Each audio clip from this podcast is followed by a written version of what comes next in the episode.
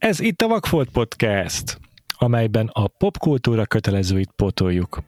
Az én nevem Frivalszki Majer Péter. Az én nevem Huszár András.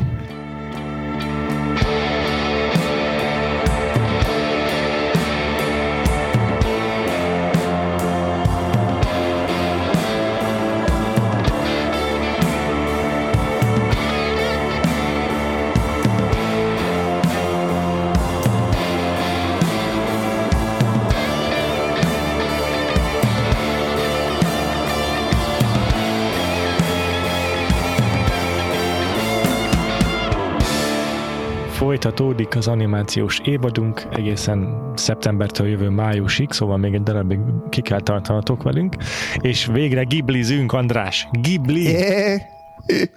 Igen, nem először egyébként a Vakfoltban, még nagyon-nagyon a podcastnek az elején egy, egy blokkot szenteltünk a animéknek, és főleg, ha jól emlékszem, csak Ghibli, csak három Ghibli filmet vettünk, csak, és csak akkor Ghibli. az egyik az... Három különböző rendezőtől. Az egyik volt a igen, a, a Takahata Isao-tól a, a Szent János bogarak sírja, aztán megnéztük mi az, akitól akkor a Mononoke hercegnőt, és a végén a When Marnie Was There című filmet nem fog eszembe jutni most a rendezőnek a neve, de ő egy ilyen idézőjeles kisebb rendező a Ghibli istállóján belül. Ugye a két nagy név az a mi az, aki és a Takahata. Nagyon jól mondod, és én sem tudom, hogy hogy hívták azt a rendezőt. Talán Jone Barashi volt a, a, az egyik neve, de most erre nem merek meg, megesküdni.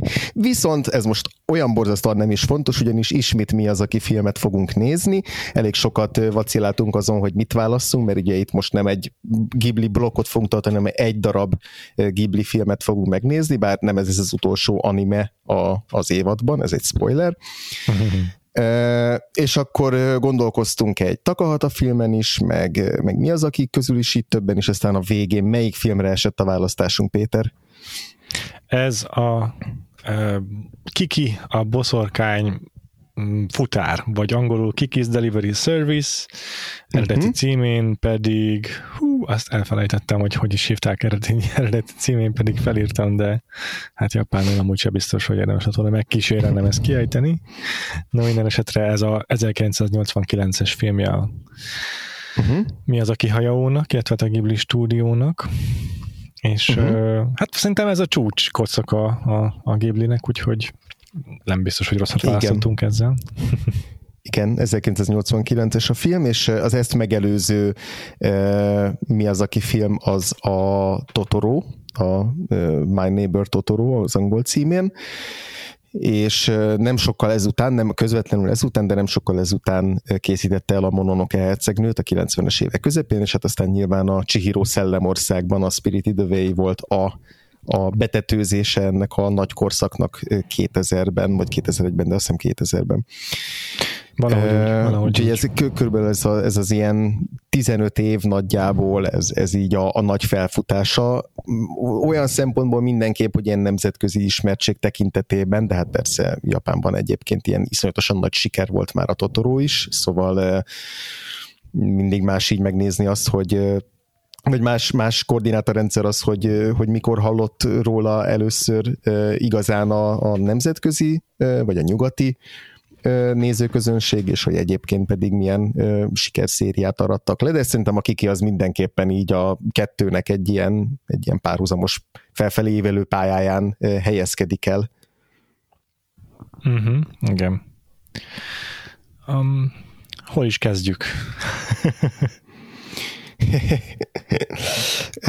Kezdhetjük ott, hogy ugye ez igazából egyrészt egy könyvadaptáció, mint ahogy ez nagyon-nagyon gyakran előfordul a, a Mi az, aki filmek közül. Tényleg. Igen. Egy Kadono Eiko nevű szerzőnek a mesekönyve alapján uh-huh. készült, ez egy illusztrált mesekönyv volt, uh-huh. de hát elég jelentősen át van azért dolgozva, tehát hogy azért, azért nagyon sok olyan elem van a, a filmben, ami, ami egyedi, és amit mi az, aki égtettek bele. Ezen kívül eredetileg ez egy tévéfilmnek készült, egy ilyen 60 perces tévéfilm lett volna a, a Kikiből, és nem is mi az, aki lett volna az eredeti rendezője, viszont már ugye a stúdión belül már rengeteget dolgozott maga mi az, aki és a csapata is az ilyen karakter dizájnokon, meg, a, meg magán az a, a, a rajzokon, és aztán egy idő után, amikor végül kiszállt a, az eredetileg kiszemelt rendező, akkor, akkor mi az, aki bevállalta, hogy akkor jó megcsinálja. Ugye azért volt ez a bevállalás, mert a 88-ban ő még javában totorózott, Szóval, hogy ez nagyon gyorsan követte a, a Totorót, és gondolom, hogy inkább először így, így óckodott attól, hogy rögtön belevesse magát egy újabb rendezésbe, de de aztán végül, végül már ő fejezte be a forgatókönyvet is 88-ban, és aztán ők és a, a Ghibli csapata elkészítette a, a magát a filmet is, ami hát egy rendes egészest, és kicsivel hosszabb, mint másfél órás produkció lett belőle.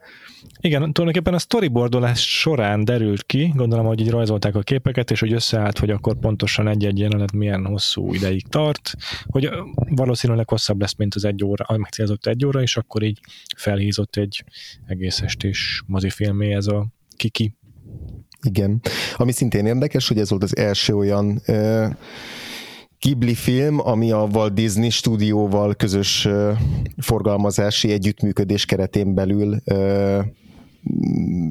a Egyesült Államokban is, is mozikba került, jóval később, tehát Igen, 1989 89 volt a japán bemutató, és 98-ban mutatták be tehát majdnem tíz évvel később. Igen, 96-ban írták alá ezt a, ezt a, azt a szerződést a Disney és a Ghibli között, amely a lehetővé tette a Disney számára 15 éven keresztül, hogy forgalmazzák a Ghibli-nek a filmeit Amerikában. Ugye ez nem mindig jelentette azt, hogy konkrétan a Disney címe alatt, vagy a Disney égisze mm-hmm. alatt jelent meg egy-egy produkció. Emlékszünk, hogyha valaki velünk volt az első évadban, vagy nehogy Isten most az adás hallatán leállította ezt, és meghallgatta gyorsan a Mononoke adást, akkor abból tudhatja, hogy annak egyébként az amerikai forgalmazója a Harvey Weinstein nevével fémjelzett Miramax volt, amely akkor a Disneynek volt egy, hogy mondjam, egy alvállalata. Nem, nem úgy értem, hogy a lányvállalata, hanem alvállalkozója. Igen. Szóval nem feltétlenül Disney keresztül jelentek meg a filmek, de a Disney szerződésnek köszönhetően. Igen. És ez 15 éven és keresztül zajlott így. Egyébként most is uh-huh. a mhm. Disney Plus-on fönn is vannak a, a, a, a Ghibli filmek. Régen a Netflixen voltak, most a Disney Plus-on vannak, például Magyarországon. És hát a Disney-vel való együttműködésnek köszönhetően készült egy angol szinkron is a filmhez, viszont nem ez az első angol szinkron egyébként, ugyanis már közvetlenül a japán bemutató után Japánban rendeltek egy angol szinkront hozzá, kifejezetten azért, hogy milyen japán nemzetközi repülőjáratokon tudják vetíteni a filmet a kis, kis tévéken Viszont ugye a Disney az már egy vélhetően rendesebb produk- produkciós minőséggel elkészített szinkron lehet, azt, ezt a régi csak valami nagyon ilyen extra izé, díszdobozba ö, található meg, vagy hallgatható meg a, a 90-es. A Disney-s verzió viszont most is elérhető, tehát a, a Disney Plus-on is szerintem fönn van így is a, a japán eredeti mellett, és itt egyébként Kikinek a hangját Igen. Kirsten Dunst szolgáltatja a beszélő macskának, Gigi-nek pedig Phil Hartman, amiről majd beszéltünk, hogy miért egy érdekes Jó. választás. Feltétlenül, igen, igen, hiszen azért ilyenkor az adaptációknál nem csak a szöveghűség az érdekes, hanem az is, hogy tónusában, jelentésében mit őriznek meg az eredeti történetből. Egyébként a Kikivel alapvetően szerintem szerencséje volt az amerikai forgalmazóknak, mert egy, és akkor ezzel bele is kezdhetünk magába a filmbe, meg az elemzésébe uh-huh. egy mhm. kicsit. Nagyon uh-huh. nyugodt barát, nagyon európaias történetmesélés, amit alkalmaz. Ugye a helyszín alapból is. Nagyon, nagyon igyekeztek egy, a, mi az, aki egy olyan történetet összehozni, ami biztosan könnyen bevesz egy európai nézőgyomra. Nincs tele mondjuk japán mitológiai elemekkel, ilyesmivel, mint mondjuk a későbbi Vodon hercegnője. Igen, igen. Igen, ez feltétlenül érdekes, de egyébként hiszen nagyon érdekes mindig a Ghibli filmekben, hogy egyrészt jó néhány, amit ismerünk, akár a Mononoke, akár a Nausicaa, a völgyharcosa, vagy a Chihiro szellemországban, ezeknél a filmeknél mindig nekem legalábbis ez az érzésem, hogy fú, hát itt a, a, a japán folklórban való hiányosságaim azok biztos, hogy megbosszulják magukat, meg rengeteg ilyen történelmi, ha nem is konkrét utalás van benne, de, de biztos, hogy aki, aki japán kultúrában nő fel, vagy jobban ismeri, az, az, az még többet ért meg a filmből, emiatt persze így ilyen laikusként meg sokkal egzotikusabbak is tudnak lenni ezek a filmek, vagy különlegesebbek. Viszont ugyanígy azért jó néhány olyan, olyan vagy legalább annyi Ghibli filmet találhatunk, amik meg tényleg kifejezetten európai közegben játszódó, európai jellegű történetet mesélnek el, még hogyha nagyon is rányomja mindegyikre a, a, a hatását, akár a Ghiblinek, akár azon belül szükebben mi az, akinek a, a, a világnézete, vagy, vagy gondolkodásmódja, vagy az őt érdeklő témák, tehát mondjuk a, a Kiki mellett ott van a Porkorosszó, ami vadászpilótákról szól, ugye egy disznóvá változott vadászpilóta a főszereplője, az is nagyon erős, erősen európai behatású, illetve olyan, olyan helyszíneken játszódik, vagy a legutoljára elkészített filmje a, a, a The Wind Rises, most a magyar címe pontosan nem jut eszembe, ja, a szél, nekem sem. a szél valamilyen ami, ami abszolút egy japán történet, tehát ott ugye egy japán repülőtervezőmérnökről szól a történet, de mégis kevésbé van az az érzésünk, hogy ez egy nagyon távoli, tőlünk nyugati szemtől távoli világban játszódna. És igen, egyébként szerintem ezen belül is, aki ki az kifejezetten egy, egy kevesebb kulturális barikádon kell átugranunk ahhoz, hogy, hogy kapcsolódni tudjunk uh-huh. ehhez a filmhez, és ez biztos, hogy segített abban, hogy a Disney ezt a filmet választotta ki először, a, és mondjuk nem a Totorót, hogy hogy ezzel oh, yeah. ilyen trójai falóként megismertessék az amerikai házi mozi nézőkkel, mert azért inkább azt, hiszem, hogy DVD-n vagy videokazettán jelentek hmm. meg ezek a filmek, és hogy Okay. Hogy először így engedjék be az amerikai emberek otthonaiba a, a Ghibli stúdiót. Igen. És hát abban is mm, egyébként ebben hasonlított a Toróra, meg úgy általában tükrözi mi az, akinek ezt a képességét, hogy egyszerre tud gyönyörűen szólni gyerekekhez, és felnőttekhez uh-huh. is, és ezt nem úgy kell érteni, uh-huh. mint mondjuk a legtöbb, nem tudom, DreamWorks mes esetében, hogy vannak benne duplán érthető, dupla fenekű poénok, meg mit tudom, hanem tényleg egyszerűen a felnőtt néző számára más értékeket ad, más élményt ad, mint egy gyerek számára, de egyformán, egyformán élvezhető mind a két generáció számára. És akkor ebbe Igen. is belemeltünk majd jobban. Pár mondatba foglaljuk össze a cselekményt szerintem, jó? Simán, igen, aztán megbeszéljük, hogy ki mikor látta először, ha jól sejtem, te neked ez Jogos. most újdonság volt, különben nem is válogathattuk volna be most a, a tematikánkba, de igen, akkor először beszéljük egy picit át, hogy miről szól a film. A filmnek ugye Kiki a főszereplője, aki hát egy kis boszorkány tanonc, pontosabban egy olyan családban nőtt fel, ahol az anyukája is egy boszorkány volt, és egy ilyen vidéki japán kis falucskában éldegél, és a filmnek a kezdetén, amikor 13 éves, akkor találkozunk vele először, amikor elhatározza, hogy most jött el az ideje annak, hogy ő a boszorkány szokások szerint világgá menjen, pontosabban elköz, elbúcsúzzon a családjától, kilépjen a nagyvilágba, keressen magának egy várost, ahol, ami, ahol, ami nem egy ismerős város számára, és ott a speciális képességét kamatoztatva gyakorlatilag elkezdje a, a nagybetűs életét, és egy ilyen, hát azt hiszem talán egy egyéves nem hivatalos program keretén belül, egy ilyen gyakor, nem tudom, gyakornoki program keretén belül, akkor így kitanulja, hogy milyen élesben a, a, a boszorkánykodás. És igazából őt követjük egy ilyen nagyon klasszikus felnövés történetben, ahogy, ahogy ezt, a, ezt a kilépést a, a nagyvilágba meglépi, megteszi, tényleg talál magának egy várost, ott megismerkedik különböző emberekkel, és megtalálja a saját kis hivatását, és aztán pedig szembesül olyan konfliktusokkal, belső dilemmákkal, nehézségekkel így a, hivatásán belül, ami, amivel mindenki megint csak nagyon könnyen tud kapcsolódni, aki, aki úgy érzi, hogy megtalálta azt, amit ő csinálni szeretne munkaként az életben, és aztán hát, mint ahogy a munkának egy jellemzője, ez munka lesz, és idővel talán elveszti a kezdeti varázsát, és, és akkor ebben a, ebben a furcsa új új rendszerben kell megtalálni a, a, az életörömöt, és azt, hogy, hogy hogyan tudja fenntartani azt az optimizmusát, ami a film elején jellemzi. És aztán hmm. nyilván beszélünk majd a többi szereplőről, meg azokról a kis kanyarokról, amiket tesz a film, de igazából egy pékségnél helyezkedik el viszonylag hamar, és akkor a címben szereplőink kis futárszolgálat az, amit ő vállalni tud, ugyanis hát ugye a klasszik boszorkány módon egy seprűn tud lovagolni, vagy hát repülni, és akkor a, a, a pékségből teljesít ilyen kis ö, ö, házhoz szállítós futár feladatokat, gyakorlatilag ugye fut, futpandás lesz ö, ebben, a, ebben, a, ebben az óceánparti városban, és ö, igen, nem tudom, hogy még így a, a, a cselekvény összefoglalás elején valamit meg érdemese megemlíteni, amit kihagytunk. Nem, szerintem tök jól összefoglaltad. Azért kiemelhetjük a kis macska barátját, Zsizsi. Ó, abszolút. Igen, igen, igen, ez tök fontos, hogy így nem csak a, a repülő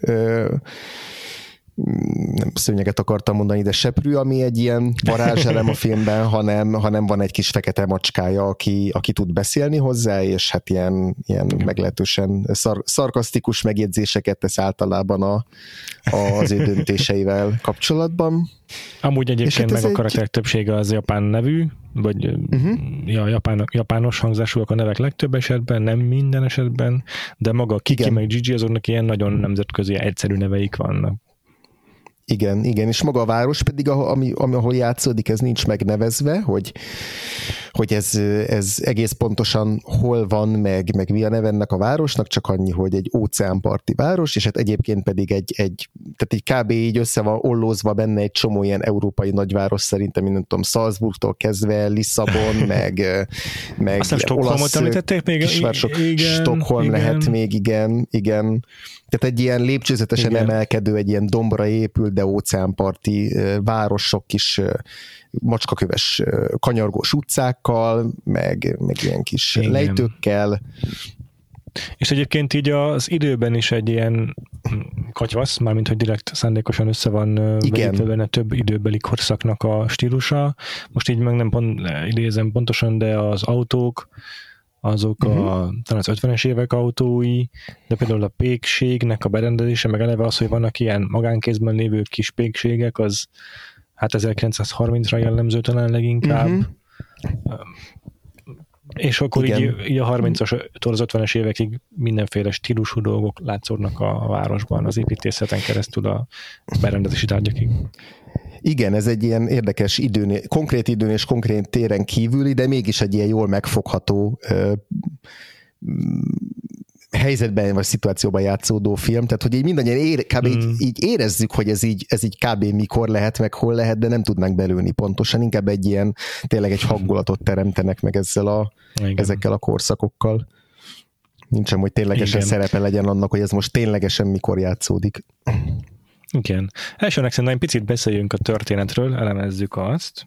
Uh-huh, uh-huh. Nekem azt tűnt fel rögtön, hogy egyébként nagyon klasszikus módon követi a hős útját, meg az ilyen amerikai történetmesélésből ismerhető éveket, ám azon csavar egyet azzal, hogy itt és akkor most bedobom a Fish Out of the Water trópot is, amikor a, valaki egy új világban találja magát, és a szabályait ki kell ismernie, és akkor ez okozza a filmnek a humorát.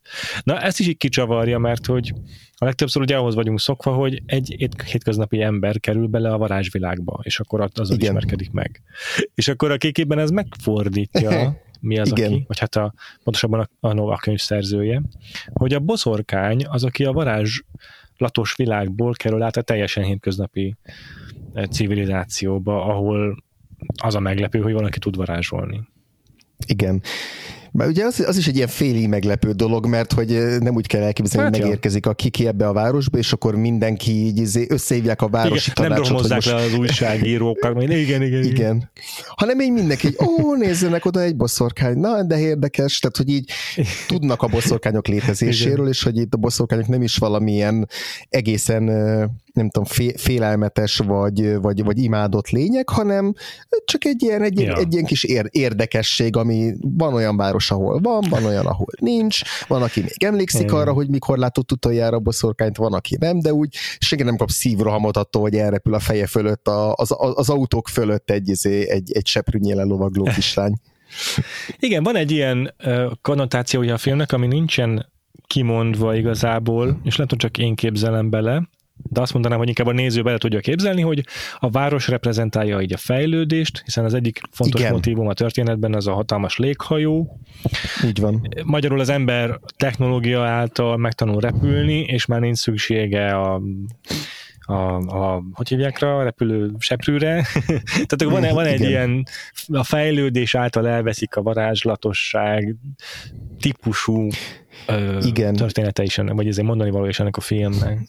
Igen, viszont ugye a, hely, a kis helyi közösségen belül még megtalálhatja a maga szerepét. Tehát, hogy ő nem egy olyan Igen. boszorkány lesz, aki az egész város, nem tudom, jövőjére és sorsára lesz hatással, és hogy az egész városnak teljesít valamiféle feladatot majd, hanem, hanem a városon belül talál egy kis helyet, és akkor pár embernek egy picit könnyebbé vagy boldogabbá Igen. teszi az életét azzal, hogy ő, hogy ő így dolgozik. És így ugye találkozunk egy más, egy-két másik bosszorkányjal, egyrészt ugye az anyukájával, aki egy kis falucskában lakik, és ilyen kis gyógyfőzeteket, uh-huh. gyógyfüveket hoz létre, amik, amik aztán meggyógyítják, nem tudom, az, az, az idős embereknek a köszvényét, meg a kis bajait, és még útközben a, az elindulás után találkozik a, a levegőben egy másik kis fiatal boszorkányjal, aki már Igen. megtalálta a saját kis városát, és akkor ő pedig jövendőmondóként egy ilyen, hát így felülnézve egy kicsit ilyen, ilyen, ilyen mini Las Vegasnak tűnő kisvárosba ö, találta meg a, a, a saját ö, saját keresni valóját. Szóval, hogy tényleg ezt ilyen kicsibe kell elképzelni azt, hogy a boszorkányok hogyan működnek yeah. ebben a világban.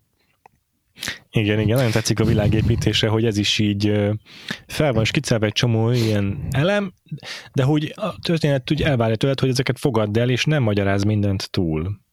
Igen, igen. És ez is tök jó, amit mondtál, ugye, hogy a, hogy a, a hős útját így végigköveti a film, de hogy, de hogy abban érdekes, a, mi az, akinek a felfogása, meg az, ahogy ezt a felnővés történetet ő, ő végigveszi, hogy igen, a film mhm. legvégén van egy ilyen nagyobb externális konfliktus, vagy egy, egy nagy megoldandó helyzet, ami egy ilyen nagy Igen. utolsó nagy erőpróbára téteti, ez kb. a vizsga, a, amikor vizsgázik a, nem tudom, boszorkányságból, és uh-huh. visszanyeri az önbizalmát, és átlépi az utolsó uh, ilyen sorompót, vagy, vagy, vagy akadály. De hogy egyébként a film során elsősorban ez egy belső utazás, amit vele bejárunk, persze sok ilyen kis mini küldetésen végigkövetjük az ő, az ő útját, és sok kis apró megpróbáltatáson, meg nehézségen, de alapvetően sokkal fontosabb az, hogy, ő, hogy, hogy aki ki belülről hogyan éli meg ezt a, az, hogy elszakad a családjától, amit egyébként nagyon bár, vagy hát én nem tudom, nagyon lelkes, picit szomorú, de hogy nagyon lelkes, hogy, hogy új életet kezdjen, de aztán az új életben megtalálja őt így a magány, meg a szomorúság, meg így a nehezen érthető ilyen, mármint egy számára nehezen érthető ilyen, ha nem is depresszió, de ilyen mini kiégés, vagy mini lehangoltságok, és, és egyszerűen az, hogy tényleg egy új helyen ő hogyan tud egy új saját életet kezdeni, ez, uh-huh. a, ez, a, ez a fő vezérfonal a filmnek, és hogy ez sokkal, tehát hogy külső szemmel sokkal kisebb tétek, de hogy igazából meg közben azt érzed, hogy ennél nagyobb tétek nincsenek az életben, mint amit ebben a filmben ábrázolnak, csak teljesen más, mint amikor megnézel egy Mononoke hercegnőt, ahol ilyen hatalmas háború van, hmm. meg, meg, meg, meg, meg, nem tudom, ilyen, ilyen fertőzés rohanja meg a természetet, és közben ember ellen hmm. harcol, és, és közben a, az iparosodás is utat tör magának, tehát hogy tele van ilyen nagyon nagyszabású eposzi fantasy elemekkel.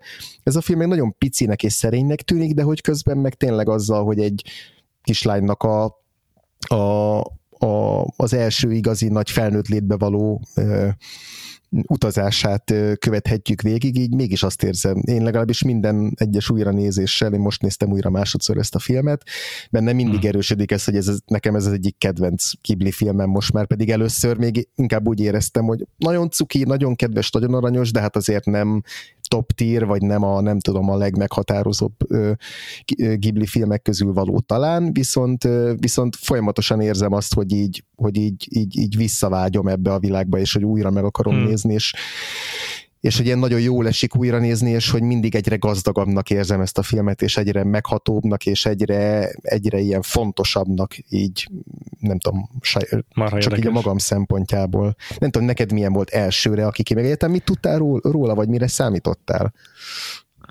Marha jó, amit mondasz. Nagyon hasonló mm, a véleményem. Mire számítottam? Hát nagyjából egyébként erre, azt azért tudtam, hogy boszorkány lesz a főszereplő, meg hogy majd kialakít magának egy ilyen postai csomagküldő szolgáltatást. Azt nem tudtam, hogy egy, ez, ez, ez tulajdonképpen egy ilyen, hogy is mondjam, egy ilyen világból kikerülő kisfiatalnak a története lesz, azt gondoltam, hogy ez a, a saját világán belül fog majd ő felnőni. Aha. Azt nyilván számítottam arra, hogy felnövés történet lesz. Mm, de részletekkel kapcsolatban nem voltam tisztában, és igen, arra számítottam nagyjából, amit most te is körülírtál, hogy ilyen alacsony tétekkel bíró történet lesz majd ez hogy mondjuk tényleg nem olyan fajsúlyos, mint amiket te is említettél, vagy ahol a Chihiro például, ahol azért így a halál uh-huh. egy mhm. fontos téma. Tehát, hogy, és ez is egy felnövés milyen, történet, igen. igen. És az is, egy, az is egy felnövés történet, igen.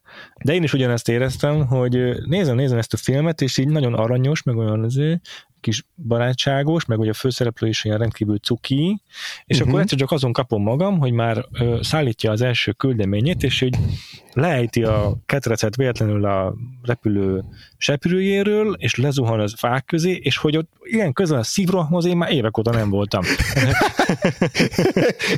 hogy sikerül-e az első szállítmányát le, elszállítani a kikinek épségben. Tehát, hogy nagyon lehet azért, nagyon lehet menni azért ezzel a történettel. És valóban ez ennek az oka, hogy bár nem magasak a tétek, meg nem olyan fajsúlyos a mondani való, vagy a, a kontextus, de hogy mégis olyan élményeket dolgoz fel mi az, aki, amiken szerintem mindannyian keresztül megyünk. Ez az útkeresés, az Igen. otthonból való elszakadás, amikor saját lábra kell állni, és bizonyítanod kell magadnak, meg a, az elődeidnek is, hogy, hogy érsz valamit, ezek azért mindenki számára bizonyára ismert dolgok, és hát a, amit te is mondtál, egy mini kiégés, ez egy tök jó kifejezés. Igen, vannak ilyen válságai, szerintem egy fiatalnak, ugye a, a, a uh-huh. kora 20 évesennek biztos, ahol, ahol azzal küzdenek, hogy biztos, hogy jó életpályát választottak-e, uh-huh. biztos, hogy ebben van-e fantázia, vagy hogy mondjam, van-e potenciál, hogy évtizedeken keresztül most elkötelezzék magukat egyfajta életpálya mellett, ami mondjuk az iskola választás meghatározott, vagy ilyesmi. Csak ugye uh-huh. itt a, a Kiki esetében ez 15 évesen történik meg, vagy nem tudom pontosan. Igen, és ugye igen. A, a, a, mi az, akire meg úgy általában az animékre amúgy is jellemző, hogy így tínédzserekre transponálja ezeket a felnövés történeteket, amelyekkel amúgy, amelyekkel egyébként egy felnőtt is tökéletesen tud azonosulni. Nekem mindig a legérdekesebb része ennek a filmnek, tehát végig nagyon-nagyon jól tudok szórakozni, és nagyon, nagyon élvezem minden Aha. percét, de hogy tényleg a legérdekesebb része az így a filmnek a második, második fele, amikor így, amikor így egyszer csak így és e-, ezt is be lehetne így lőni, akár így a klasszikus nyugati típusú történetmesélésben, no. így a kötelező kétharmadnál lévő ilyen a lélek sötét éjszakája időszakra, igen, de hogy igen. valahogy, valahogy ezt is máshogy csinálja a, a, a Kiki, tehát az, az az időszak, amikor tényleg kezd, kezd egy kicsit így így meghasonlani magával a kiki, és, és, és az sem úgy működik, hogy van egy nagy drámai pillanat, amit, amit kell kezelnie, és akkor ott, ott mélyen van, és akkor utána feljön belőle, hanem, hanem ilyen fokozatosan történik, hogy először csak így, így elkedvetleníti az, hogy ahogy a, az egyik ügyfelének a, a küldeményére reagálnak, ugye van az a kedves nagymama, aki mindig süt egy ilyen heringes pitét az unokájának, és akkor az unokája ilyen lekezelően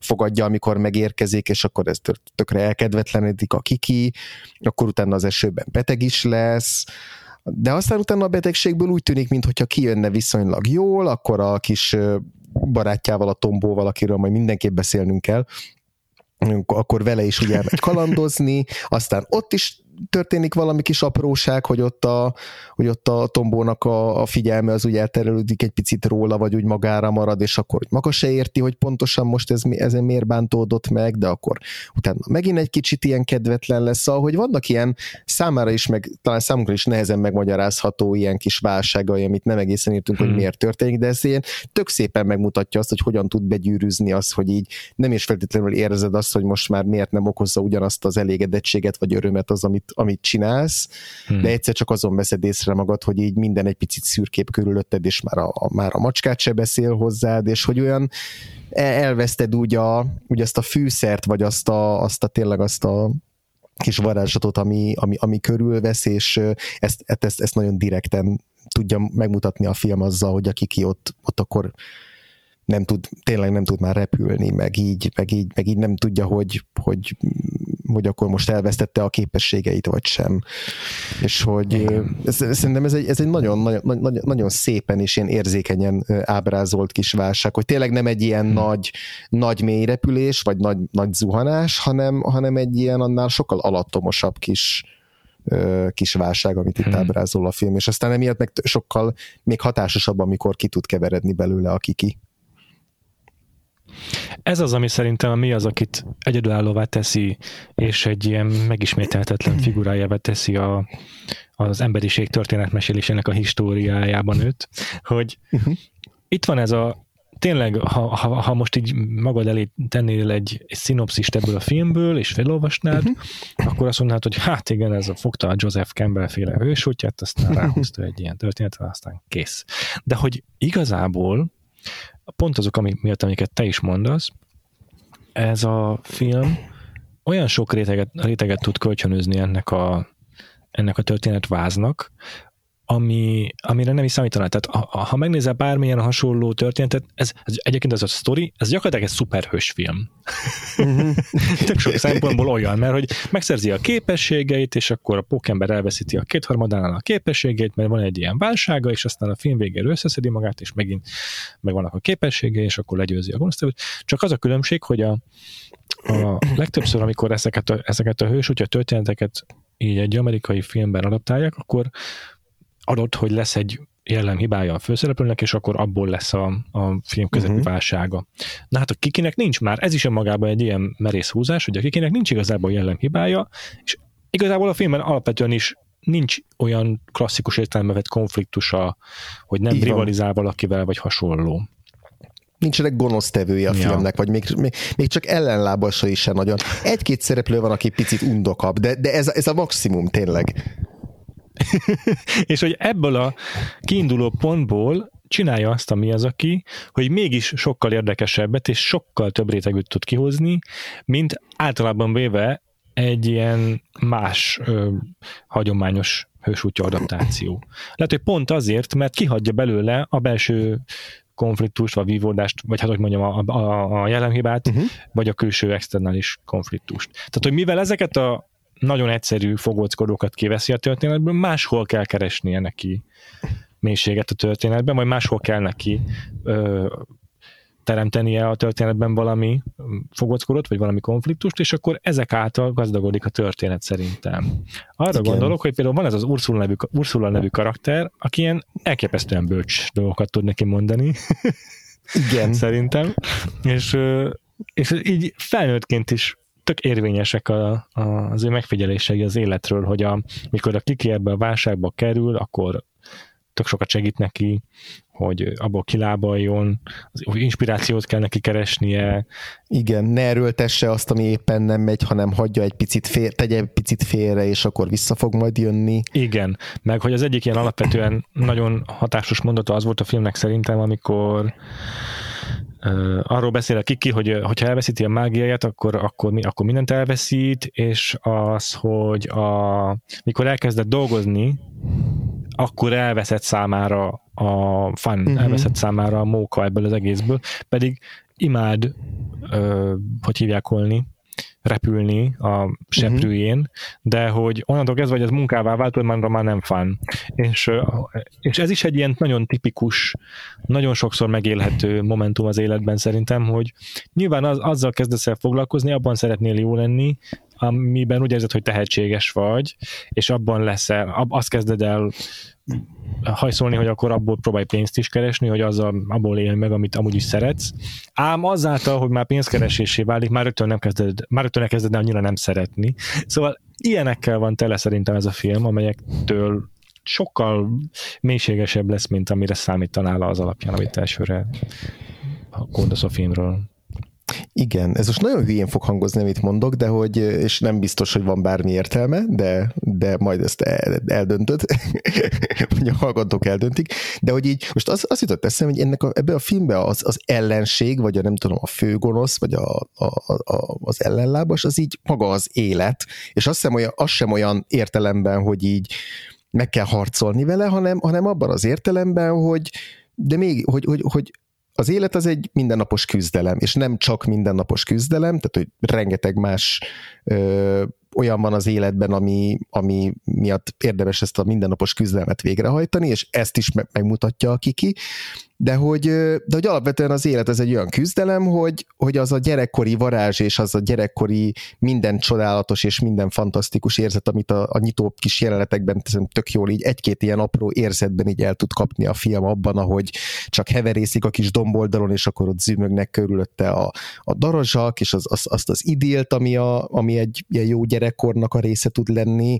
vagy azt az izgatottságot, amivel amivel a környezetére reagál, meg ahogy, ahogy, ahogy az új dolgokat felfedezi. Tehát az újdonságnak a felfedezésének az öröme, ami egy ilyen hatalmas eufória tud lenni, akár ilyen nagyban, mint ahogy a, a, mint hogy a kiki megkezdi az életét, akár piciben valami új dologba belekezdeni, ami, amiért így tudsz rajongani, és akkor utána egy idő után, hogyha kitartasz mellett az új dolog mellett, akkor ez tökre rímel arra, amit te is mondtál a munkáról, hogy akkor ez egy ilyen hétköznapi dolog lesz. Hogy bármi, amit csinálsz az életben, bármi, ami egy újdonság, az valamilyen szempontból egy idő után egy hétköznapi dolog lesz, a hétköznapi életednek a része. És ezzel a nem is kiüresedés, mert túlzásan kiüresedésnek nevezni, de ezzel a, ezzel a veszteséggel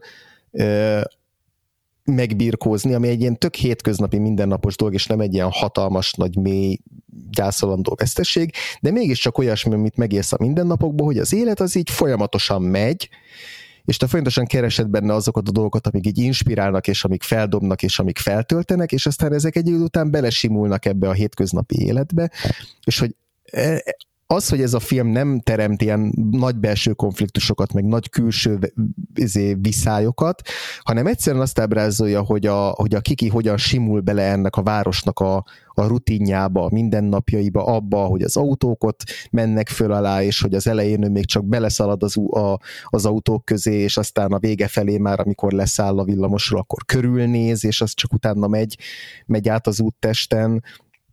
Egy csomó ilyen csomó ilyen, ilyen, ilyen aprósággal is megmutatja azt, hogy, hogy, hogy, hogy, hogy van az életnek egy ilyen mindennapi folyása, amibe, aminek te is a részese leszel, és hogy ez az, ami egy, egy olyan dolog, amivel nem is feltétlenül megküzdeni kell, hanem ezt elfogadni, és ebben megtalálni saját magad. És ez az elfogadás, és ez a megtalálás, ami szerintem egy ilyen nagyon szép és megható dolog a filmnek a végére, hogy, persze visszanyeri valahogy a varázs erejét, de hogy, de hogy például a, a Gigi-vel nem fog tudni többet beszélgetni. Tehát lesznek olyan veszteségek, amik, amik, amik örök és maradandó veszteségek lesznek, és amiknek az elfogadásával Igen. együtt fogod tudni élni az életedet, és hogy úgy tud optimista lenni a film, hogy ezt elfogadja, hogy az a varázslat, ami még a gyerekkorban megvan, az, az, az, az azért ki fog veszni, és meg fogod találni bizonyos pillanatokban az életben, de hogy sokkal nehezebb lesz már megtalálni ezeket a pillanatokat. Te hogyan, tehát hogyha metaforikusan értelmezzük ezt, hogy a Gigi-vel mhm. való mm, beszélési képességet elveszíti, akkor ezt te hogyan, neked annak mi az olvasata? Vagy milyen, hmm. milyen metaforaként lehet ezt lefordítani szerinted? Hát ez egy, valahol ez nekem ez a gyermekkori ártatlanságnak az elvesztése. Tehát, hogy egy olyan, uh-huh. egy olyan gyermekkori fantázia világnak, ami a te fejedben létezik, nyilván ez itt nem a kiki fejében létezik, de hogy, de hogy érted, mire gondolok, hogy egy, egy, az a világ, amit itt gyerekkorunkban felépítünk magunk körül, és ami egy ilyen varázsatosabb világ, mint ami a valóság, jó esetben hogy valahogy ennek, a, enne, hogy, hogy ennek az elvesztése, vagy hogy ez egy, ez egy olyan elem, amit már így nem kaphatsz vissza. Tehát egy, egy olyan stáció, egy olyan, olyan, olyan része a felnőtté válásnak, ami, ami így kitörölhetetlenül elveszítesz valamit, ami korábban ilyen örök, öröknek tűnt, és olyasminek, ami így mindig veled, veled lesz majd, és mindig veled marad, marad Aha. majd és hogy, és hogy ez például tök, tök, tök szép, hogy, és aztán kíváncsiak, hogy te hogyan értelmezed, de hogy, de hogy tök szép az a kis apró pillanat, amikor ugye ott ránéz a Gigi-re, és akkor nem tudom, mond neki valamit, és akkor csak visszanyávog, és egy pillanatra ilyen csalódott a, a kiki, de aztán, de aztán csak így mosolyog rajta. Tehát, hogy ezt is el tudja fogadni, hogy, hogy akkor már nem lesz meg ez a fajta ilyen barátság a, macskájával, de valami azért mégiscsak megmarad belőle, mert még ott van bele, aki ki mindig, vagy bocsánat, a Gigi ott lesz vele mindig. Te milyen metaforát látsz ebben? Ugyanerre jutottam, csak elgondolkodtam egy kicsit rajta, hogy a barátságról is beszél ez a film, hogy a uh-huh. kikinek nehéz, nehezére esik sokszor új barátok, barátságokat kötni, és hogy van esetleg Aha. egy ilyen konnotációja ennek, hogy a gyerekkori barátokat meg nehéz megőrizni a felnőtt korban, de igazából nem, valószínűleg igazad van, és, és a, a az a, az a, az a verzió, a, a, mi az a eredeti szándéka, hogy a, a, a gyerekkori varázslatosság élményét veszíti el a felnőtté válás során az ember, mert egyébként szerintem ezt azzal is aláhúzza, hogy nem, nem tudom, emlékszel még mi az első szállítmánya kikinek, Kalitkában egy kitemött macska van. És az pont ugyanúgy néz ki igazából, mint a Gigi, amit uh-huh. szállít. Uh-huh. És ez szerintem megint csak előrevetíti azt, hogy, hogy a, a, a Gigi, aki a, a, a varázslatosságot szimbolizálja, azáltal, hogy egy beszélő macska a kiki életében, és az első alkalom, hogy úgymond pénzért csinál valamit, tehát hogy dolgozik, az a, a, akkor egy ilyen kitemelt macskával találkozik, ami a, tök ugyanúgy néz ki amúgy, mint a Gigi, um, az így azt szimbolizálja számomra, hogy amint munkába állsz, az a véget ér tulajdonképpen a gyerekkornak ez a fantáziás varázsatossága, mm, és a kitömött macska meg egy ilyen profán, varázslatmentes, nagyon hétköznapi, nagyon ö, ö, ö, átlagos, nagyon mm, ugye élettelen uh-huh. változata annak, a, annak, amit a gyerekkorban számodra jelentette, jelentette az a, ez a varázslatosság, és elveszik mindenből ez a, ez a csoda. De egyébként a, a barátságról is tényleg szerintem tök érdekeseket állít a film. Tehát a, uh-huh. ahogyan a Tombó valakivel akartál uh-huh. beszélni, akiről akartál beszélni, róla már mindig, mindjárt beszéltünk is, mert is ilyen nehezére esik neki összebarátkozni. Igen. Meg amúgy is el is hangzik egy ilyen mondat a filmben a kiki szájából, hogy úgy tűnik, hogy akárkivel próbálok összebarátkozni, aztán legtöbb ellököm magamtól, én nem tudom mi a bajom, Igen. és ez ilyen nagyon zanzásítva, nagyon piciben, egy játék, filmjáték idejében magyarázza el azt, hogy milyen nehéz a felnőtt korban már új barátságokat létrehozni, legalábbis számomra uh-huh. ez ezt jelentette. Hmm, igen, igen, igen, igen, igen. Ja, hát Tombo igazából mennyire jó fej már ez a srác. Nagyon. Igazából, annyira annyira jó arc ez, ez a gyerek, ezt imádom, tényleg, leg, the only good boy, tényleg nem tudok rá más mondani.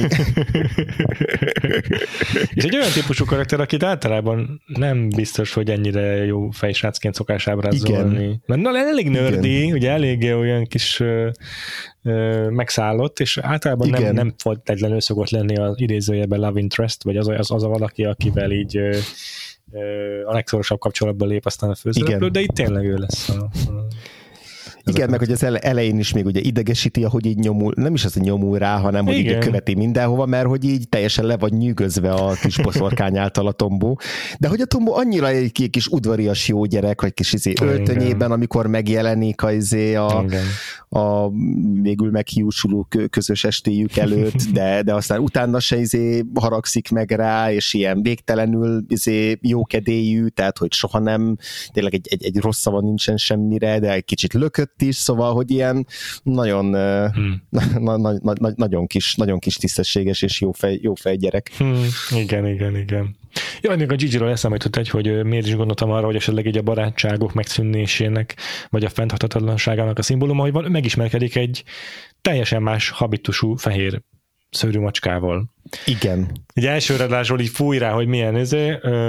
Snob, Snob, igen. igen, köszönöm és aztán mégiscsak összejön vele, és akkor van is egy alkalom, hogy a Kiki elmegy nélküle, mert hogy el van foglalva a szerelmével a Gigi, és akkor mondom, ez is olyan, hogy így azt jelenti, hogy a igen, gyerekkorban nagyon jó barátok voltok, mint osztálytársakkal, vagy ilyesmi, de aztán úgy, úgy megváltoznak az érdeklődéseitek, vagy összejöttök valaki más valakivel, aki nagyon elvisz egy más irányba, és, mm-hmm. és így el, elszakadtok el, el sodrotok egymástól.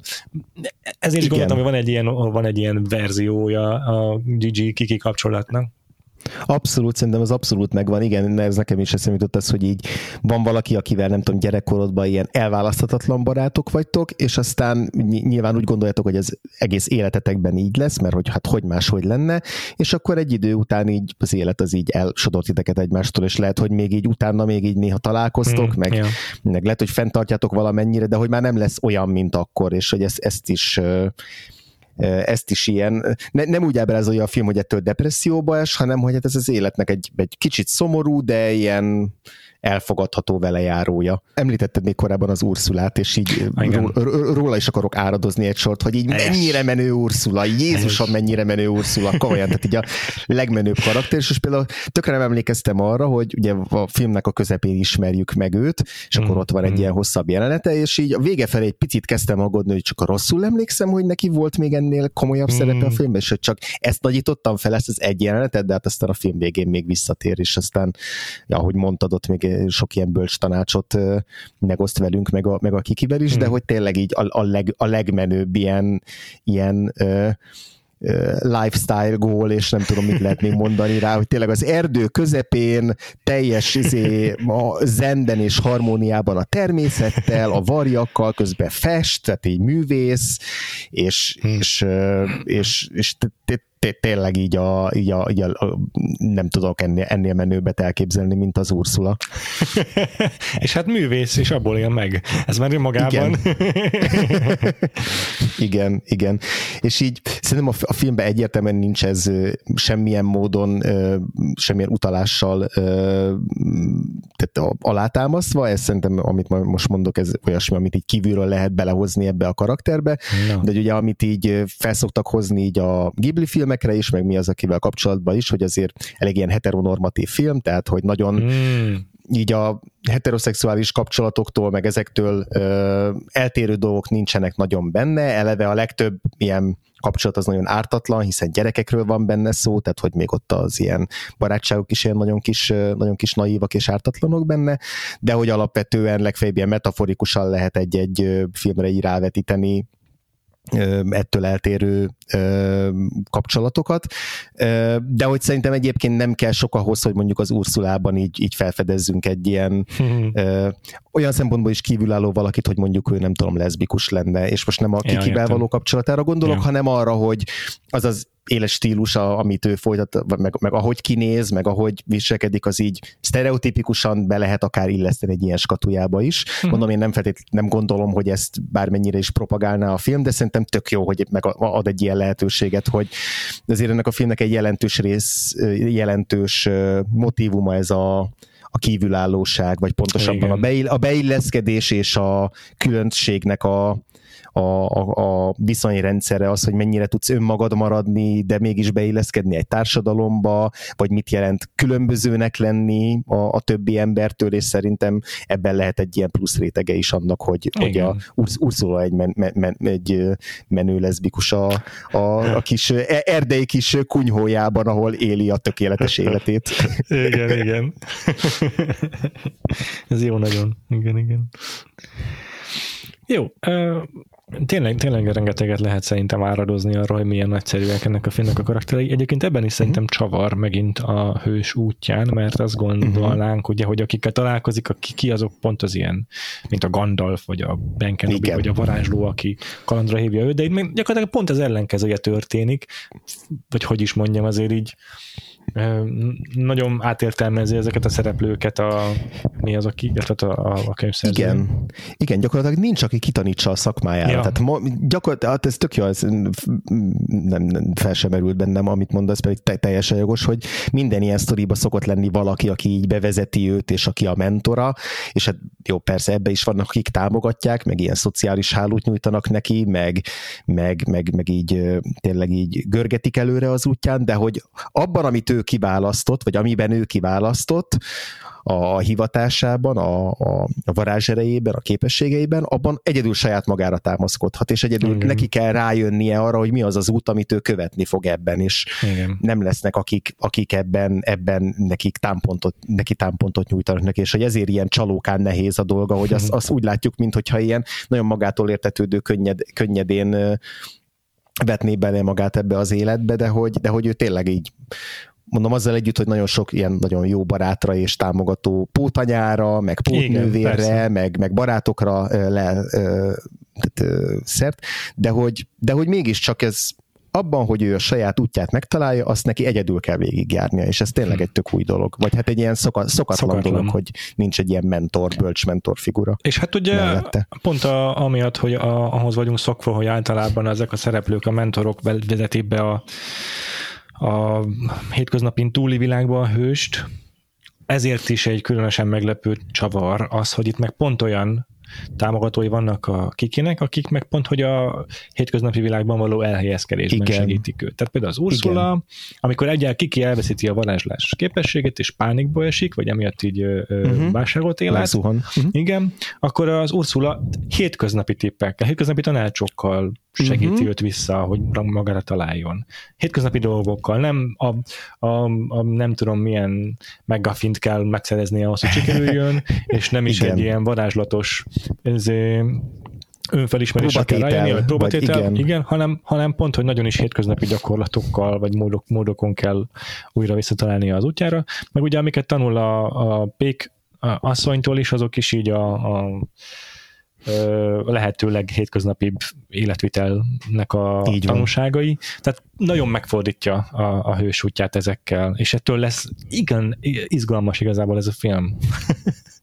igen, igen, igen. Ja, igen, és hát am, amúgy meg az is tök jó, hogy, hogy, hogy ebben, ebben is egy következetesen a, mutatja be a film azt, hogy, hogy a képességeiben hogyan gyarapszik, és hogyan lesz egyre magabiztosabb, hogy, hogy ez egy ilyen egyenes vonalú út, amit Igen. a Kiki elvégez, mert az elején is viszonylag profi, viszont már rögtön az első repülésén, és ezt imádom mindig a filmben, hogy rögtön az első hmm. repülése úgy kezdődik, hogy így elveszti a hmm. kontrollt a repülő seprője fölött, és így neki csapódik az összes fának, ami, ami mellett elmegy.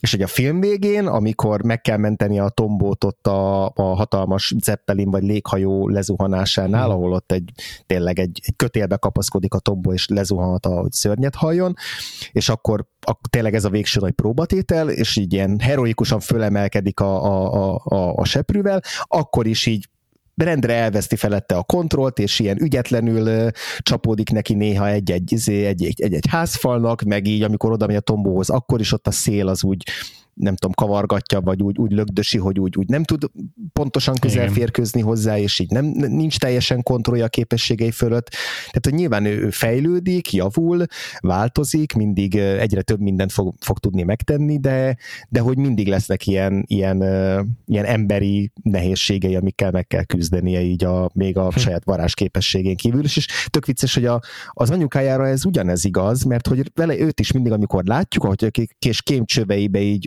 önti össze a főzeteket, akkor, főzeteket, akkor mindig történik valamilyen kis robbanás, ami, amire nem tudom, úgy tűnik, mintha nem számítana. Tehát, hogy ő se tudja olyan tökéletesen összeönteni a kis főzet alkotó elemeket, uh-huh. hogy abból ilyen nagyon elegánsan szálljon fel a füst, és akkor kész legyen a főzet, hanem ott is mindig van valami minigaliba. Igen, meg úgy emlékszem, az a bukája is ilyen kis kétbalkezes, de lehet, hogy ez már rosszul maradt meg bennem. Ó, abszolút, igen. A, a apukája meg a, izé, a, a tombó 20 év múlva, vagy nem tudom. Ilyen szórakozott, szórakozott a professzor. Szerintem ez egyébként a Ghibli-nél viszonylag gyakori, meg azt nem merem Aha. mondani, hogy az animékben is, de hogy a Ghibli-nél szerintem többször előfordul, hogy a, a, az ilyen jólelkű, jólelkű ö, csávók, azok mindig, mindig ilyen, ilyen szemüveges kelekótya ö, alakok. aha, aha. Olvastam valahol, hogy a ponyó karaktereire emlékeztetnek a szülei, hogy jól emlékszem erre? Hmm.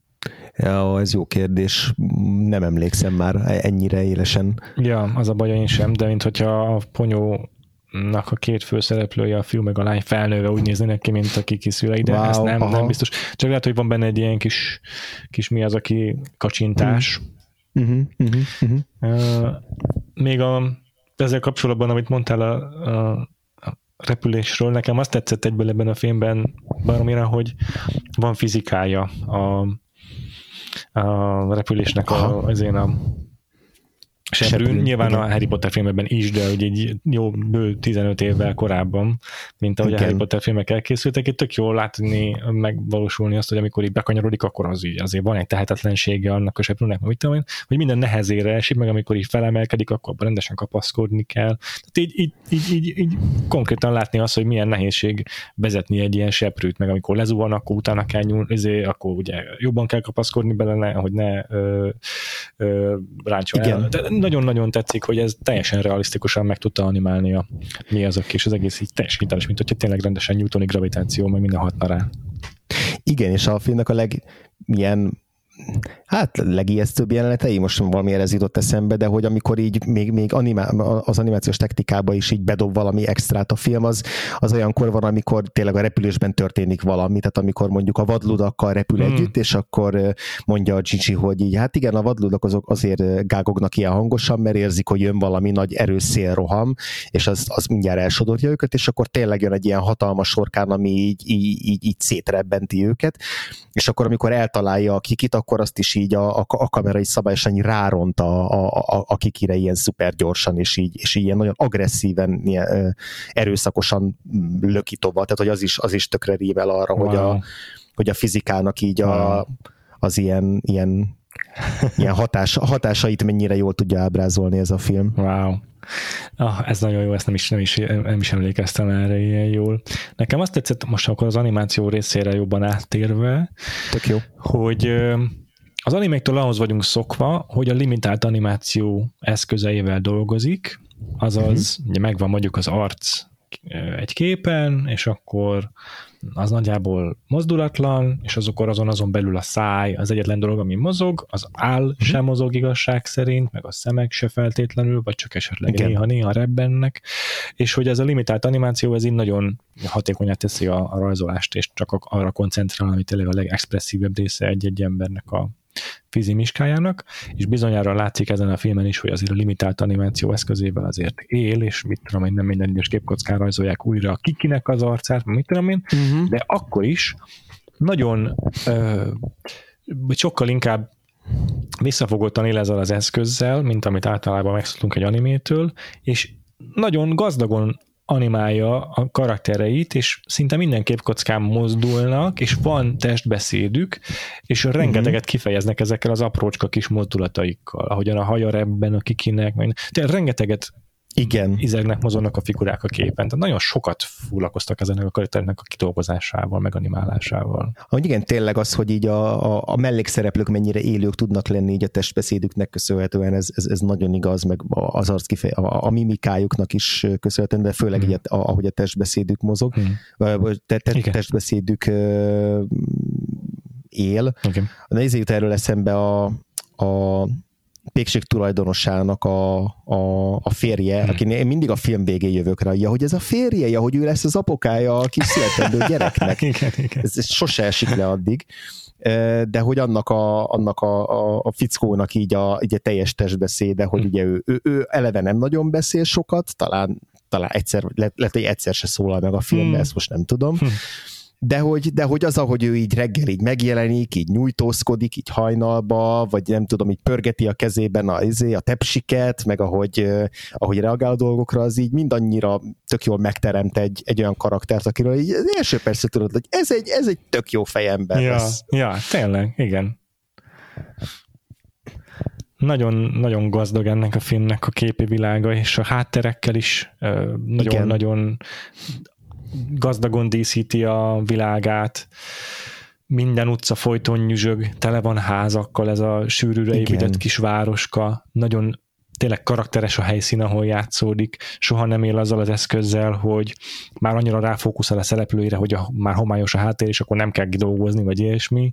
Tudod, animékben uh-huh. rendszeresen van olyan, hogy a gyors mozgás, vagy ilyesmit, azt azzal mi is Igen. másolják el, hogy így csak blörözött háttér látszik mögött, és akkor nem kell megrajzolni szépen. Hát ami az, aki Igen. ilyesmit nem fog megspórolni, örületes, mennyire tényleg az egész film folyamatosan rendkívül kidolgozott tájképekkel dolgozik. Igen, igen, és annyira be van lakva ez a város, hmm. tehát, hogy annyira olyan érzetem van mindig, hogy így tényleg így, hogyha most leállítom a filmet, és izé lemegyek itt a kapun, és kilépek, akkor simán ott tudnám nem találni magam. Vagy mint én felszállok igen. a Ferihegyen egy repülőre, és leszállok, nem tudom, ezen a fiktív helyen, és hogy és hogy én el tudom képzelni, hogy ott sétálgatok ezeken az utcákon, Abszolút. mert hogy annyira, annyira ténylegesen élőnek tűnik, és rengeteg olyan jelenet van a filmben, ami nem szolgál ilyen, nem tudom, feltétlenül nagyon komoly dramaturgiai funkcióval, hmm. bár még akár azzal is, de hogy csak megállapodik abban, hogy megmutat ilyen kis életképeket a városból, vagy azt, hogy a, nem tudom, ki kinéz az ablakon, és akkor látja, hogy hajnalodik, ahogy változnak a fények, ahogy csicseregnek a madarak, ahogy megkezdődik az élet, így ugye éledezik a város, vagy este felé, amikor már így kiürülnek az utcák, tehát hogy ezeket a napszakokat, az, hogy hogyan váltakoznak a napszakok, hogy hmm. milyen a, a napoknak, a heteknek, a hónapoknak, ugye az éveknek a ritmusa, hmm. ez, ezt annyira jól tudja bemutatni tényleg így a, pusztán a, azáltal, hogy ő éppen milyen küldetéseket, vagy, vagy ilyen futár feladatokat vállal, hogy akkor hogy telik ott az idő, akkor az időjárás hogyan változik, hogyan esteledik nagyon tényleg ezt a, ezt, a, ezt a ritmust, ezt így annyira jól meg tudja teremteni, vizuálisan is a, a, a, a, a mi az, aki, hogy, hogy ez szerintem baromi fontos. Igen, igen, egyetértek. Nagyon jó, hogy ezeket kiemelted. Elképesztő, hogy mennyire igényes tényleg ez a... És ez milyen gyorsan összehozták, hát 88-ban fejezte be a forgatókönyvet. Elképesztő. Igen, pedig tudjuk, hogy ők aztán ténylegesen, mármint hogy a Ghibli ja. az nem arról híres, hogy így összecsapják a munkát, hanem ott tényleg így, így, így mindenki kidolgozza a belét azért, hogy, hogy, hogy ilyen részletgazdagok legyenek ezek a filmek, szóval Igen. elképesztő. Igen. Na, egy picit beszélünk a szinkronról? Mondtad azt, hogy az is érdekes, hogy egy pár szót. Aha, te szinkronnal nézted? Öm, nem, azt hiszem japánul néztem és angol felirattal. De ugye az angol felirat uh-huh. azért azon keresztül értettem meg a szöveget, szóval azon keresztül van meg nekem az, hogy a macska az milyen szarkasztikus például. Igen, igen, igen, igen.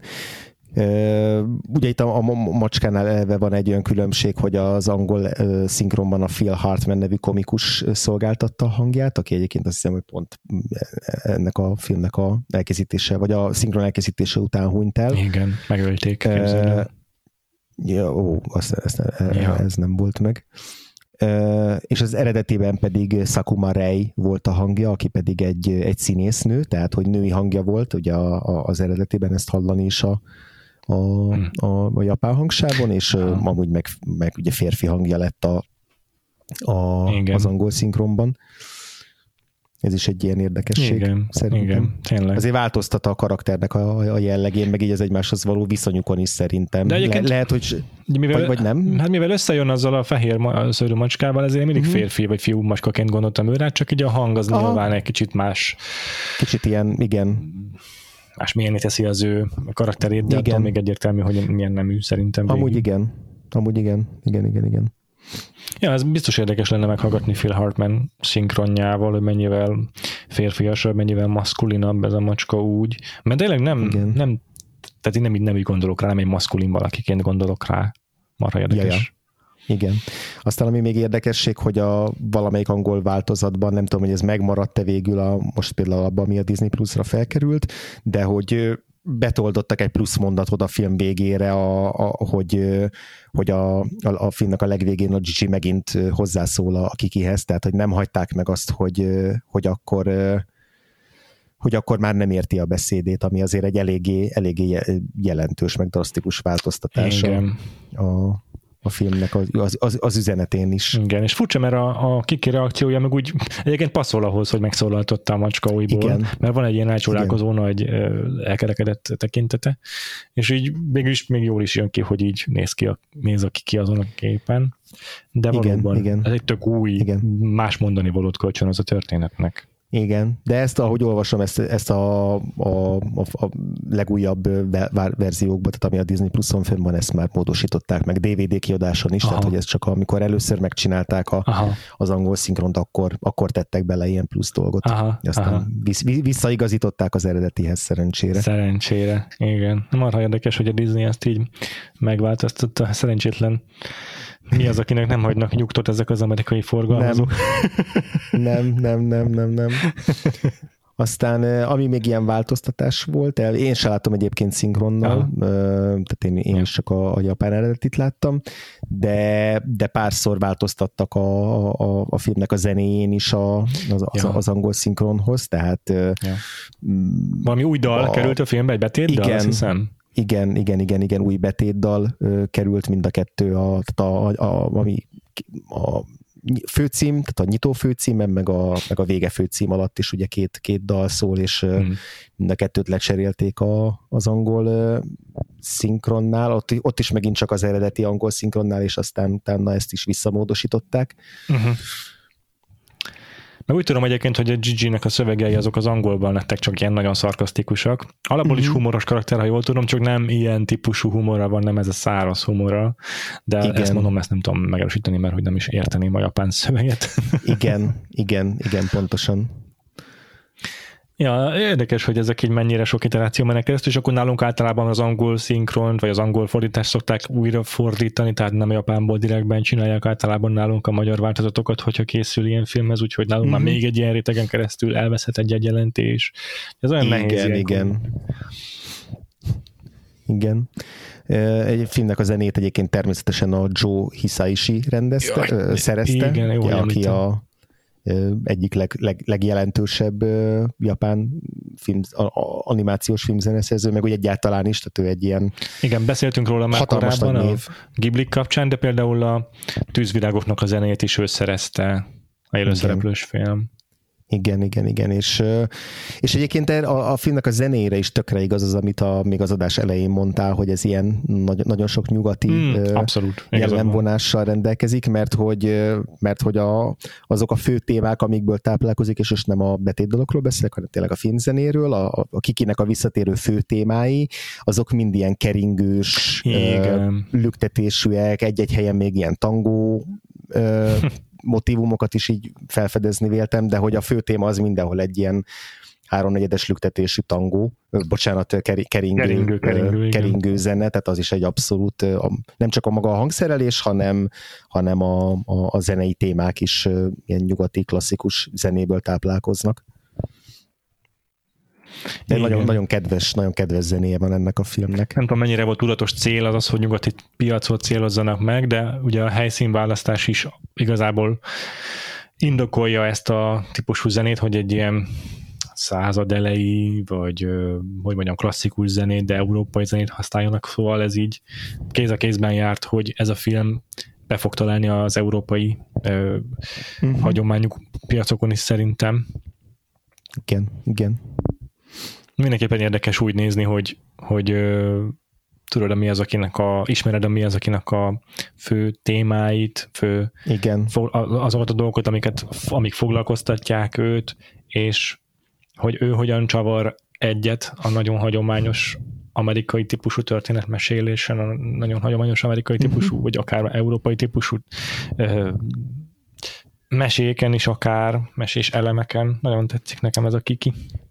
Igen, igen, és tényleg tehát felfedezhető majdnem minden fő dolog, ami foglalkoztatni szokta a, a, a, a mi az aki, de azért mások a hangsúlyok. Tehát igen. itt mondjuk így a, a természet és a modernitásnak a, a, a viszonya, ez is megjelenik ugyanúgy, hiszen a hagyományok, ahonnan érkezik a kiki és a civilizáció, ahova megérkezik, az egy elő, elég erőteljes kontraszt, és hogy ezt a kettőt hogyan lehet össze összeilleszteni, ez, ez, egy, ez egy nagyon fontos témája a filmnek, de hogy talán azért kevésbé így a, így a nem tudom, a természetnek a, és az embereknek a romboló ereje, vagy az éltető ereje, Igen. ami mondjuk egy, egy mononokéban sokkal hangsúlyosabb. Engem teljesen meglepett ez, is. hogy egyáltalán nem lesz a, ez a léghajóból egy van. ilyen destruktív intézmény, vagy Igen. nem tudom.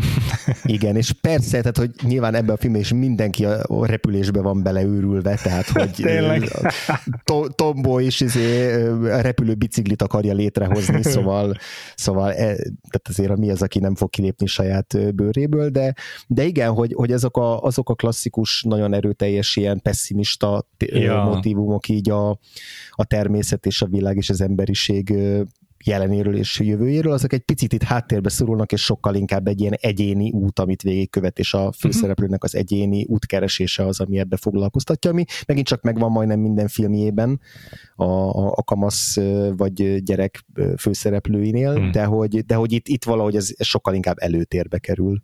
Igen, ez nagyon igaz. A, ami miatt így különleg, ami miatt így nem mondhatjuk arra azt, a, akikére, hogy na ez olyan, mint az összes többi. Így van. Mi az, aki film. Így van, és ezért érdemes mindenkinek megnéznie. igen, igen. Én nagyon örülök, hogy potoltam, nagyon örülök, hogy ezt mhm. választottuk. Tök jó. És remélem még lesz alkalmunk Mint mondtam, giblizni. bármikor, uh-huh. bármikor újra tudom nézni ezt uh-huh. a filmet, uh-huh. úgyhogy, úgyhogy ör- örömmel tettem most is, igen. igen. Jól még egy dologról, még egy dolog, meg, kell, meg csak említsük meg, hogy ebből a filmből van élőszereplős verzió a 90-es évekből, vagy talán 2000-es, nem tudom, azt nem tudom, egyszer meg fogom-e nézni. Egyébként nem olyan szörnyű a pontozása, szóval lehet, hogy nem teljesen robandó. Meg, hogy készült belőle színpadi adaptáció is, nem hiszem, hogy Broadway-en, de hogy így van azért. Igen, igen. Meg talán, de ez most csak így nagyon az agyam egyik hátsó ilyen fakjából kerül az információ, szóval lehet, hogy teljesen most csak ezért kitaláltam, de hogy mintha úgy rém lenne, hogy ennek úgy tervezgettek folytatást ennek a filmnek, hogy így wow. valamikor így készülne hozzá, de, de aztán soha nem lett belőle semmi, wow. vagy az lehet, hogy csak én manifestáltam most a fejemből, nem tudom. Aha. Jó, most még megnéztem a Kiki's Delivery Service 2014-es élőszereplőst, és a Letterboxdon egészen kiemelkedő 3,4 csillag, de az első három popular review, vagyis kiemelt kritika, az mind a kezdő, hogy teljesen szükségtelen. Úgyhogy lehet, hogy az emberek Aha. ugyanúgy, mint én, benézték, és véletlenül ezt logolták le a, a mert én először ezt logoltam le véletlenül. Sőt, még mindig bemondjam, hogy bocs, úgyhogy... Nagyon jó. Jó van. És akkor a hát, az év hátralevő részében még fogunk animációzni, még két azt hiszem két animációs Rá... adás várható, ugye? Igen, ráadásul a, a soron következő adásunknál nem kell attól tartani, hogy véletlenül egy élőszereplős verziót fogunk logolni helyette Letterboxdra, ugyanis az már egy teljesen hibrid film lesz, az egyik leghíresebb olyan film, ami ötvözi az élőszereplős megoldásokat az animációval, ez pedig a Who Framed Roger Rabbit című film, ami nekem az egyik legégetőbb hiányosságom, úgyhogy ténylegesen már így megőrülök azért, hogy végre meg tudom nézni. Nagyon kíváncsi vagyok. Roger nyúl a pácban, ez olyasmi, amit szinte így mi akkor is látta, ha nem láttad szerintem. Igen, igen, igen, igen. És van egy elképzelésem, hogy ez valami nagyon abszurd dolog lesz, mármint abszurd abban az értelemben, hogy ez meg hogy, hogy készülhetett hogy, hogy, hogy megtörténni. Így van, így van, igen, így van. Igen, van. úgyhogy erre, erre számítok ez, a, ez az elvárásom a filmmel kapcsolatban, hogy így sokkolódjak le tőle, hogy ja. ez, hogy ez, ez, ez lehetetlen. Ja, úgyhogy egy ilyen mérföldkő jelentőségi adáshoz különleges vendég is dukál, visszahívjuk uh-huh. Herceg Zsófit, a Magyarország animációs film ö, szakértőjét, a Dot and blog szerzőjét, illetve szerkesztőjét. Igen. Úgyhogy mindenképpen nagyon mélyre szántó, sok, sokrétű és gazdagodásra számíthatok két hét múlva is. Reméljük, hogy kb. két hét múlva meg tud jelenni a Roger Nyúl a pácban is. Uh-huh. Idén még ezen kívül egy filmünk lesz, maradunk a Disney vonalon, a 90-es évekből megnézünk egy Disney filmet, arról majd Igen. hújjon le a lepel annak igen, idején. Igen, és igen persze, nem fogjátok kitalálni. Nem, nem, Ez az nem, egy biztos. Az biztos Ezt nem fogjátok kitalálni. Próbálkozhattok a Facebookon De nem fog menni, igen. És akkor lesz még egy év összefoglaló adásunk. Hát nem tudom, hány filmet fogunk az idei filmtermékből megnézni. Figyelj, figyelj, Péter, szerintem ketten együtt egy top 10-et valahogy össze fogunk tudni eszkábálni. Én ebbe bízom. Jó. De minden esetre akkor is a tradíció az tradíció, hogy jövünk egy top 10 adással az év végén a 2022-ben látott filmekből, és aztán uh-huh. jövőre folytatódik az animációs évad, tehát ezekre számíthatók a következőkben. Továbbá a Patreonunkon van, eh, vannak bónuszadásaink, szerintem olyan havi egy, tehát novemberben valószínűleg lesz egy, meg uh-huh. decemberben lesz egy, ha minden jól megy. Mm, támogatói közösségünkhöz érdemes csatlakozni, nem csak amiatt, mert, mert extra bónuszadásokhoz juthattok, hanem mert először fogjátok akkor megtudni a műsortervünket, meg egyéb apróságokat. patreon.com per Vagfolt Podcast, itt tudtok ezekről értesülni, még egyszer patreon.com per Vagfolt Podcast. És hogy akkor mi lesz ez a 90-es évekbeli Disney film, az pedig akár a Vakfolt Podcast társalgóban is megtippelhetitek, ez a Facebook csoportunk neve, Vakfolt Podcast társalgó, ezt írjátok be a Facebook keresőjébe, és akkor csatlakozhattok a több mint 300 tagot számláló Facebook csoportunkhoz. Uh-huh. Továbbá a Facebookon lehet lennünket lájkolni is, a rendes kis oldalunkat, amit Vagfolt Podcast néven találtok meg. Twitteren is aktívan legalábbis kiposztoljuk az új adásokat, ha mást nem, szóval ott is tudtok értesülni a, a velünk kapcsolatos dolgokról. És uh-huh iratkozzatok fel magára a podcastra az alajátszó appban, amiben ezt éppen hallgatjátok. YouTube-on is lehet subscribe-olni, Spotify-on is lehet feliratkozni és értesülni az új adásokról, ha megnyomjátok a csengőt. Továbbá Google Podcast-on, Apple Podcast-on is fönn vagyunk, és minden egyéb lejátszóban is, szóval ott tudtok feliratkozni. És nagyon szépen köszönjük a figyelmeteket. Így van. Két hét múlva remélhetőleg akkor jövünk is, lesz egy vendégünk is. Addig is sziasztok! Sziasztok!